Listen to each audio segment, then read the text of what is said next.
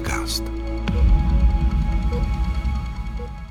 Již více než 400 pacientů v IKEM podstoupilo zákrok, kterému se říká poem, tedy perorální endoskopická myotomie. Ta bez nutnosti klasického chirurgického zákroku řeší problém s polikáním neboli achalází, kdy se svírač na konci jícnu přehnaně svírá a nepouští tak potravu dál do žaludku.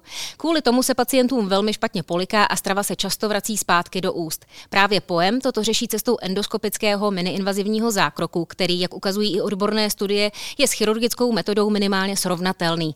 Mé jméno je Veronika Zachariášová a mým hostem je dnes odborník na tyto zákroky, profesor Jan Martínek z kliniky hepatogastroenterologie IKEM. Dobrý den, pane profesore. Dobrý den. Dovolte mi hned na úvod eh, otázku, jak vlastně ta achalázie vzniká a eh, jak pacienty dokáže potrápit. To nikdo úplně neví, proč vzniká, ale v jícnu ve svěrači, eh, což je úplně ta poslední část jícnu, tak je tam svalovina zesílená a je stažená. Je to takzvaný dolní jícnový svěrač.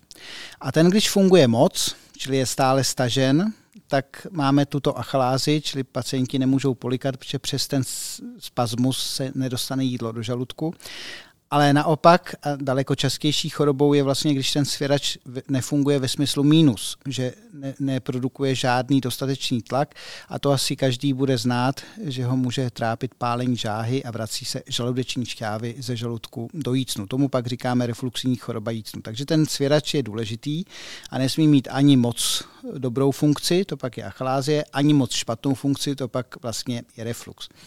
Proč ta funkce u té achalázie je plus, to znamená, že je moc stažený a nerelaxuje, nepovolí připolknutí, což je jeho fyziologická úloha, tak eh, tam zmizí buňky nervové, neurony, které jsou právě zodpovědné za tu relaxaci, za to povolení, takže když člověk polkne, tak se hned povolí ten svěrač a to dělají určité neurony. Pak jsou tam druhé neurony, které jsou zase zodpovědné za to stažení a z nějakého důvodu, který není do teďka jasné, genetické faktory hrají malou roli, ale může to být virová infekce, může to být e, e, nějaká neurodegenerace, jako třeba Parkinsonova choroba, a nebo to může být autoimunní zánět, což je asi nejpravděpodobnější příčina, ale není jednoznačného důkazu, či to může být něco jako cukrovka prvního typu celiakie, něco jako autoimunní choroba a ty neurony vymizí a my je nedokážeme tam nahradit. Takže ten svěrač pak je trvale spastický, sevřený, pacienti nemůžou moc polikat.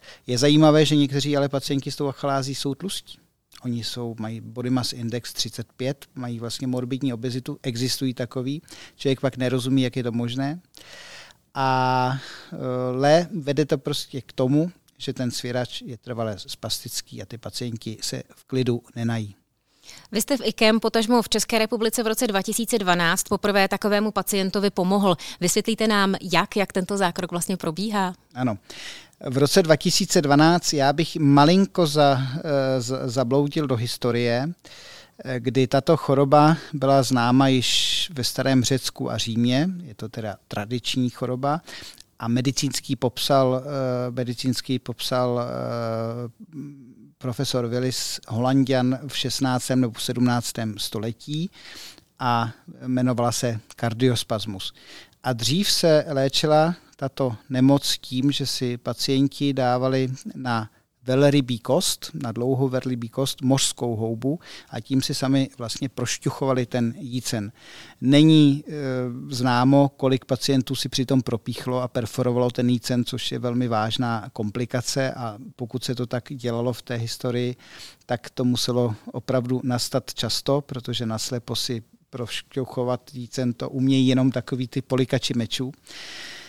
V roce 1913 poprvé chirurg Ernst Heller, Němec, pro, provedl chirurgickou myotomii. To znamená, že operoval a prořízl ten jícen, ten sval, který je spastický, a když ho proříznete, tak se uvolní. A to fungovalo, eh, akorát to byla velká operace. Alternativou byla neoperační metoda dilatace jícnu, že se tam do toho svěrače dal balónek a ten se nafoukl a povolil ale povolí vždycky po té dilataci jenom na určitý čas, ne natrvalo. Takže tady byly tyto dvě metody. V 90. letech eh, víte, že v plastické chirurgii zažíval boom botulotoxin, který se aplikuje třeba, do, aby neměly ženy vrázky, tak někoho napadlo píchnout ten botulotoxin do tohoto svěrače. Ano, vedlo to ke zlepšení, ale jenom ke krátkodobému, to je na měsíc, na dva měsíce, čili není to v současné době léčba eh, té achalázie účinná. A eh, ten poem, jeho kouzlo spočívá v tom, že dělá to samé, co ta chirurgie, či přeřízne ten sval, ale my nejdeme k tomu svalu zvenčí přes kůži, nebo laparoskopicky se v tuto chvíli tato operace provádí, ale jdeme čistě zevnitř, že ten pacient nemá žádnou jizvu. A vykutáme v vícnu tunel, dostaneme se k té svalovině a prořízneme tu svalovinu, čili my se tím endoskopem dostaneme vlastně až do hrudníku a jedinou jezvou je taková malinká dírka na sliznici jícnu, kterou potom zaklipujeme takovými endoskopickými kolíčky. Takže děláme vlastně eh, téměř to samé, co ti chirurgové. Je tam určitý rozdíl, ale zatím v principu, řekněme, děláme to samé. A měla jste pravdu, že podle studií je ta metoda POEM stejně účinná jako ta laparoskopická myotomie takzvaná. A tyto dvě metody jsou podle studií také účinnější než ta dilatace, kterou ale stále můžeme pacientům nabídnout. Čili když budete mít vy achlázy, než bych vám to přál, tak máte to štěstí, že si můžete vybrat mezi třemi účinnými metodami, dilatací nebo laparoskopickou myotomí nebo tím poemem. Lékař vám pak musí vysvětlit drobné výhody či nevýhody každého, každé z těch metod. Vzpomenete si na ten vůbec první pojem tady v IKEMu v České republice? Ano, bylo to dva měsíce po mém novém příchodu, po mém, vlastně já se vrátil do IKEMu po letech eh, putování po nemocnicích v Česku a pojem byl vlastně hlavním cílem a díky vůbec IKEMu od ředitelství až po správní oddělení opravdu to není jednoduché zavádět nové metody, které jsou v tu chvíli experimentální a v tu chvíli ještě potenciálně nebezpečné, protože operovat nesterilním endoskopem v hrudní dotině tak to vám každý hrudní chirurg nebo kardiochirurg řekne, vy jste se ale úplně zbláznil. Takže v tu dobu, kdy ta metoda byla jednoznačně experimentální, existovala velká obava, že by ten pojem vlastně mohl být nebezpečný, což se posléze neprokázalo a nepotvrdilo. Nám pomáhal profesor Reš z Hamburku, který byl přímým žákem vynálezce metody profesora Inueho z Japonska a připravili jsme čtyři pacienty, myslím, že to bylo 6. prosince 2012 a přednosta kliniky byl na služební cestě. Já si strašně vážím toho, že vlastně pan profesor Špičák svolil k tomu, že se tato potenciálně nebezpečná metoda z tehdejšího pohledu může zde uskutečnit a e, všechno jsme to narychlo zorganizovali. Pan profesor Eš přijel a připravili jsme ty čtyři pacienty. Toho prvního dělal vlastně pan profesor Eš, já už ho předtím naštěvoval ve Frankfurtu.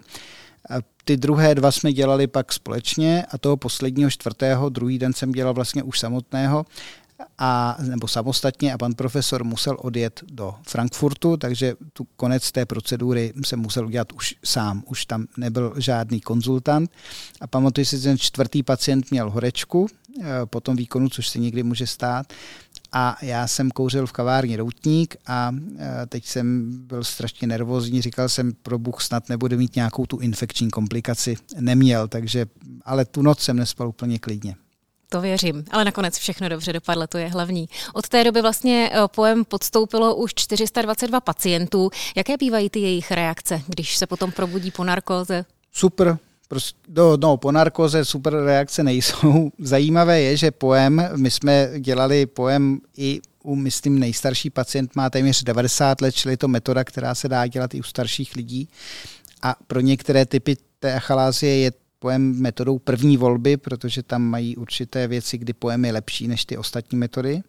A zrovna eh, včera jsme tady měli babičku takovou rostomilou, přinesla růže a ve svých skoro 90 letech řekla, že se znova narodila.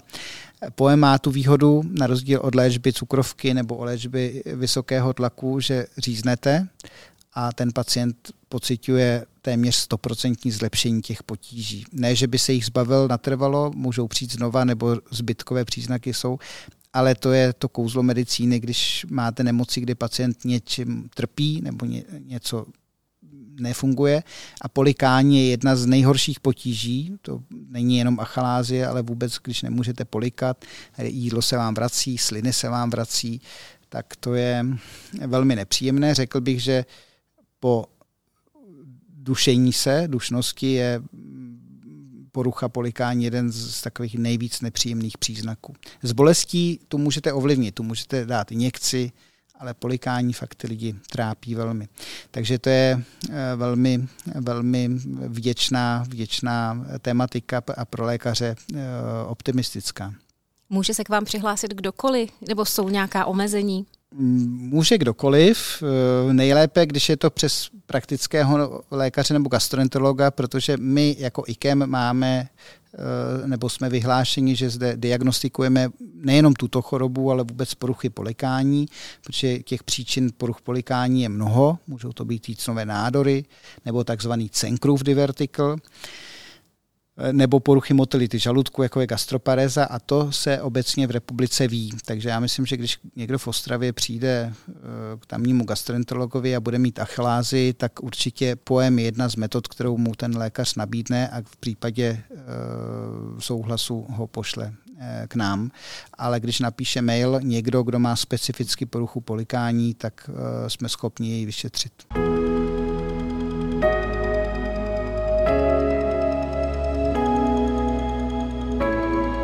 Posloucháte IKEM podcast.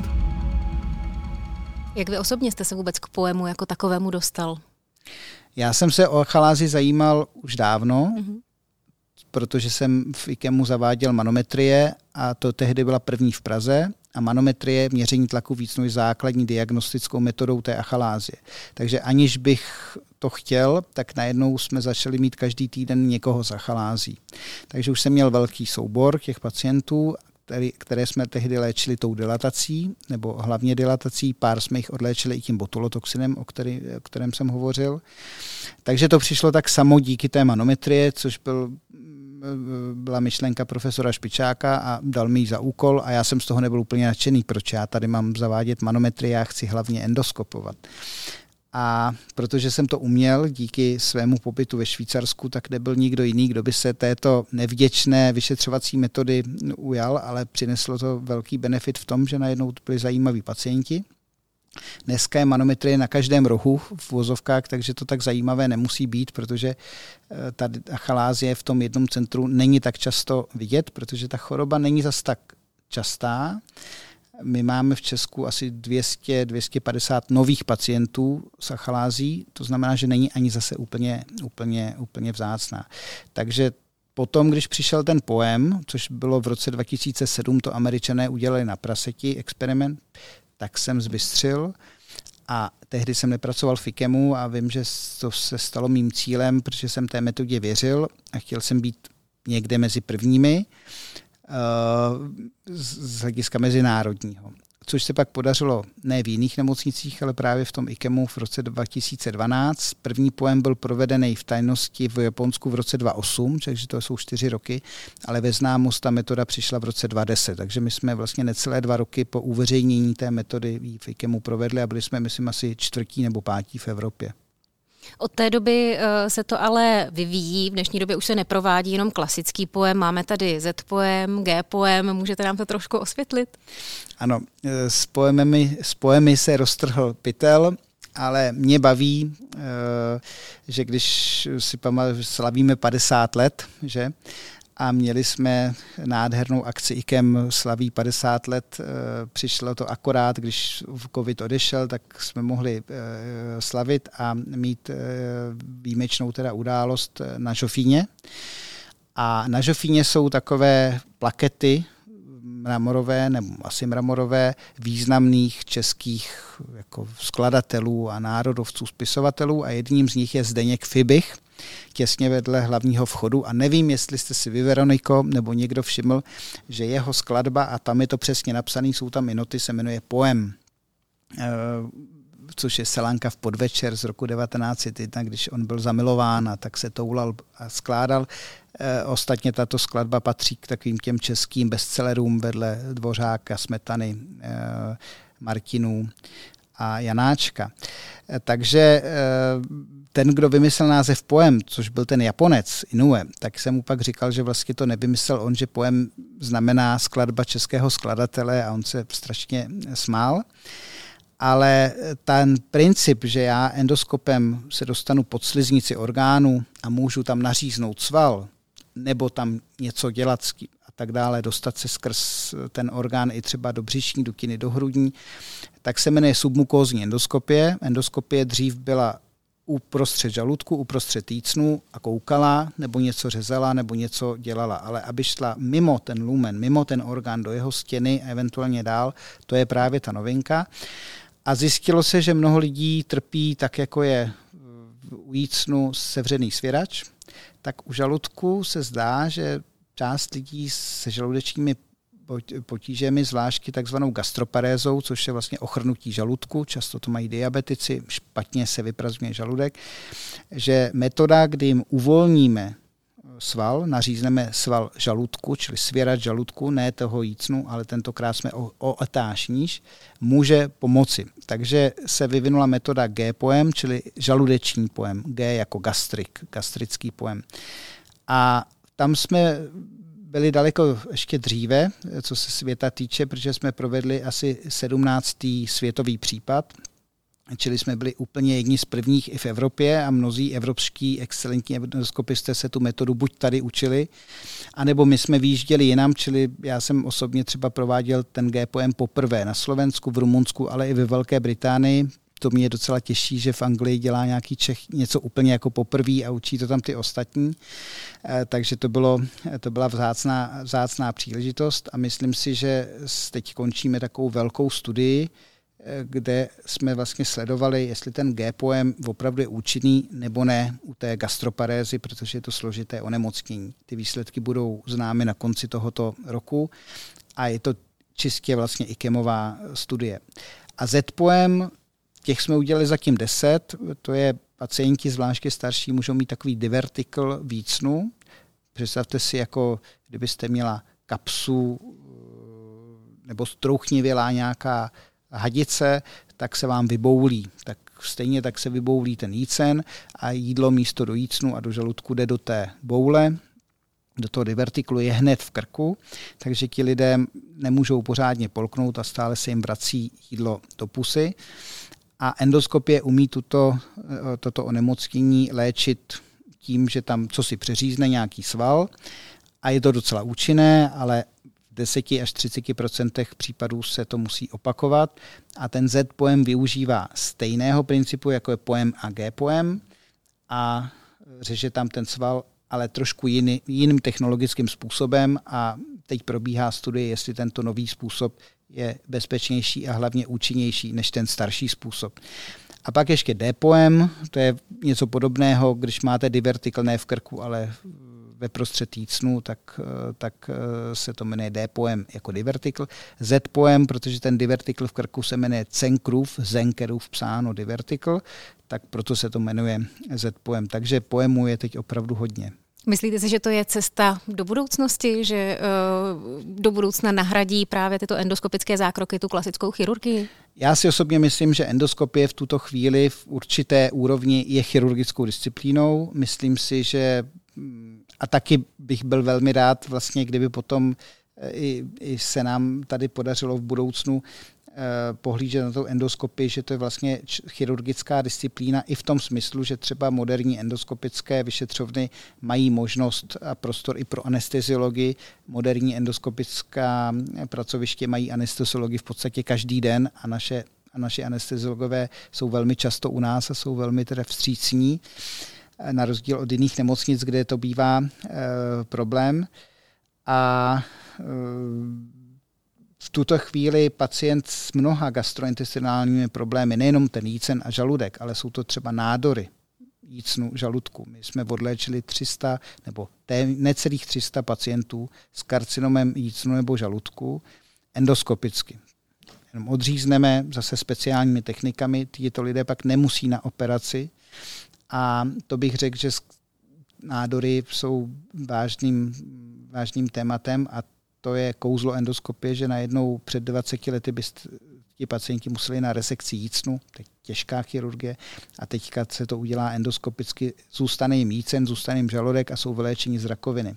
Takže to je úžasné. Ale i v jiných oblastech, jako ve slinivce, když máte pankratitídu, nebo nějakou cystu, nebo třeba neprůchodné střevo a musí se udělat anastomóza, tak to všechno se dřív dělalo chirurgicky, teď to lze dělat endoskopicky, takže ne, nebudu přehánět, když řeknu, že každý pacient s nějakým problémem traktu, gastrointestinálního traktu, má eh, alternativu jak chirurgickou, tak i endoskopickou a je vždycky pak na diskuzi, co je lepší. Něco jako kardiologové, taky existují bypassy, kardiochirurg, anebo stenty a vždycky pro toho pacienta se najde mm, to lepší, ale v zásadě jeden i druhý dělá to tež a rozšíří se ta alternativa pro ty pacienty.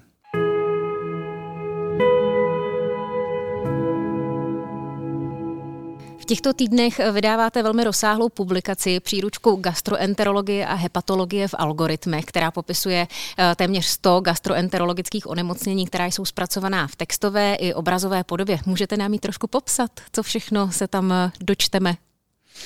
Eh, ta knížka vznikla eh, zvláštním způsobem, ale k vašemu dotazu eh, je to vlastně 100 nejčastějších nebo hlavních gastroenterologických témat, které jsou zpracovány jednak formou textu, který původně jsme mysleli, že bude velmi stručný, ale nakonec se to nafouklo, aby to nebylo příliš zlehčené a zjednodušené a aby to mohlo sloužit nejenom k rychlé orientaci v praxi, ale i třeba jako učebnice. A každý ten text, takže třeba je téma globus, to je pocit knedlíku v krku nebo refluxní choroba jícnu, je e, doprovázeno jedním nebo i více algoritmy nebo schématy, jak tu chorobu léčit. Což podle mého názoru, a teda nejenom mého, ale i jiných, může sloužit jak k rychlé výuce. Někteří lidé se učí radši algoritmy než textem ale i při v klinické praxi, když máte třeba otravu mochomůrkou zelenou, tak mm, kouknete na ten algoritmus a hned víte, včetně dávek, co, co dělat. A mm, mnoho těch algoritmů v různé podobě existuje samozřejmě na internetu, ale takto komplexně to vydáno v českém jazyce nebo v české literatuře určitě není a v zahraniční literatuře v našem oboru, eh, aby to bylo takto komplexně, tak také ne. Takže si od toho slibujeme, no vlastně uvidíme, co si od toho slibujeme. Uvidíme, jak, jak, jaká ta knížka bude mít, bude mít úspěch. My jsme ji dali dohromady s panem doktorem Trunečkou, ten je zodpovědný za hepatologickou část, já za gastroenterologickou a spoluautory byli vlastně mladší kolegové z IKEMu, většina z mladších lékařů, je, jich asi, je nás asi 12 spoluautorů, kteří byli doplněni docentem Bortlíkem, který velmi a velmi dobře pomohl s kapitolami ohledně nespecifických středních zánětů a pak ještě panem doktorem Hustěkem z Trnavy, který mývá nebo s námi spolupracuje na mnoha grantových projektech, takže já ho tak trošku beru za IKEMového. Tak, ale vlastně kromě docenta Bortlíka jsou všichni autoři s IKEM, tak je to IKEMová publikace, dá se říct. Kniha má více než 700 stran, musí být zatím být i velká spousta práce. Trvalo to dva roky, máte pravdu. Eh, když řeknu přítelkyni slovo algoritmus, tak úplně jako nezáří štěstím. A teď mi pan doktor Hugo, nakladatel, eh, volal, že eh, tím, jak je to rozsáhlé, tak redaktorky budou potřebovat víc času na ty finální korektury, takže do tisku by ta publikace měla jít asi koncem července.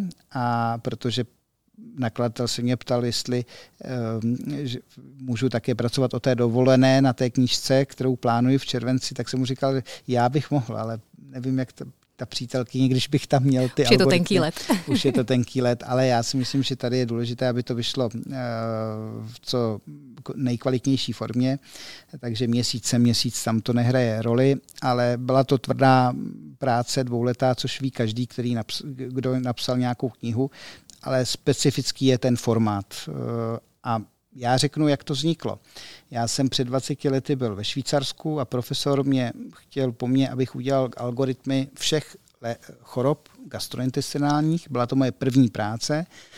Ani jsem nevěděl zprvu proč a on chtěl udělat takové skripta pro studenty medicíny a farmacie, kterým přednášel jako takovou pomůcku, podle kterých bude učit nebo ukazovat, co se má dělat nebo nemá dělat, jak se co má léčit. Takže já jsem tehdy jako, já nevím, 6 27 letý mladý PhD student v Lausanne, se učil díky, jsem se tomu naučil na PowerPointu, tak jsem dělal algoritmy. A mám ten výtisk stále, dokonce ty algoritmy z roku 98, některé z nich budou v té publikaci ukázány. Eh, je velmi zajímavé je vidět, protože vidíte, jak se najednou změní choroba, například hepatitidy C. Eh, tuhle kapitolu zpracovala do té naší příručky nebo knihy eh, paní doktorka Fraňková, jeden z největších odborníků na hepatitidy v České republice. A tam jsem si uvědomil, jak ta oblast se úplně změnila a je úplně jiná. No a to viděl nakladatel při jedné diskuzi nad jiným projektem a v tu chvíli řekl, helejte, nechcete to teda jako napsat, protože to je teď velmi populární, chtěné, bla, bla, bla, bla, bla, bla. Nechal jsem se přesvědčit, kdybych věděl, co to bude za práci, tak úplně nevím, jestli bych tak jako souhlasil, ale eh, teď už jsme opravdu v tom finiši, tak doufám, že se to bude líbit a že to IKEMu eh, také přispěje eh, k tomu, že i v IKEMu se vydávají edukační materiály. Tolik tedy pan profesor Jan Martínek z kliniky hepatogastroenterologie IKEM. Já vám moc krát děkuji za návštěvu. Taky děkuji za pozvání a hezký den.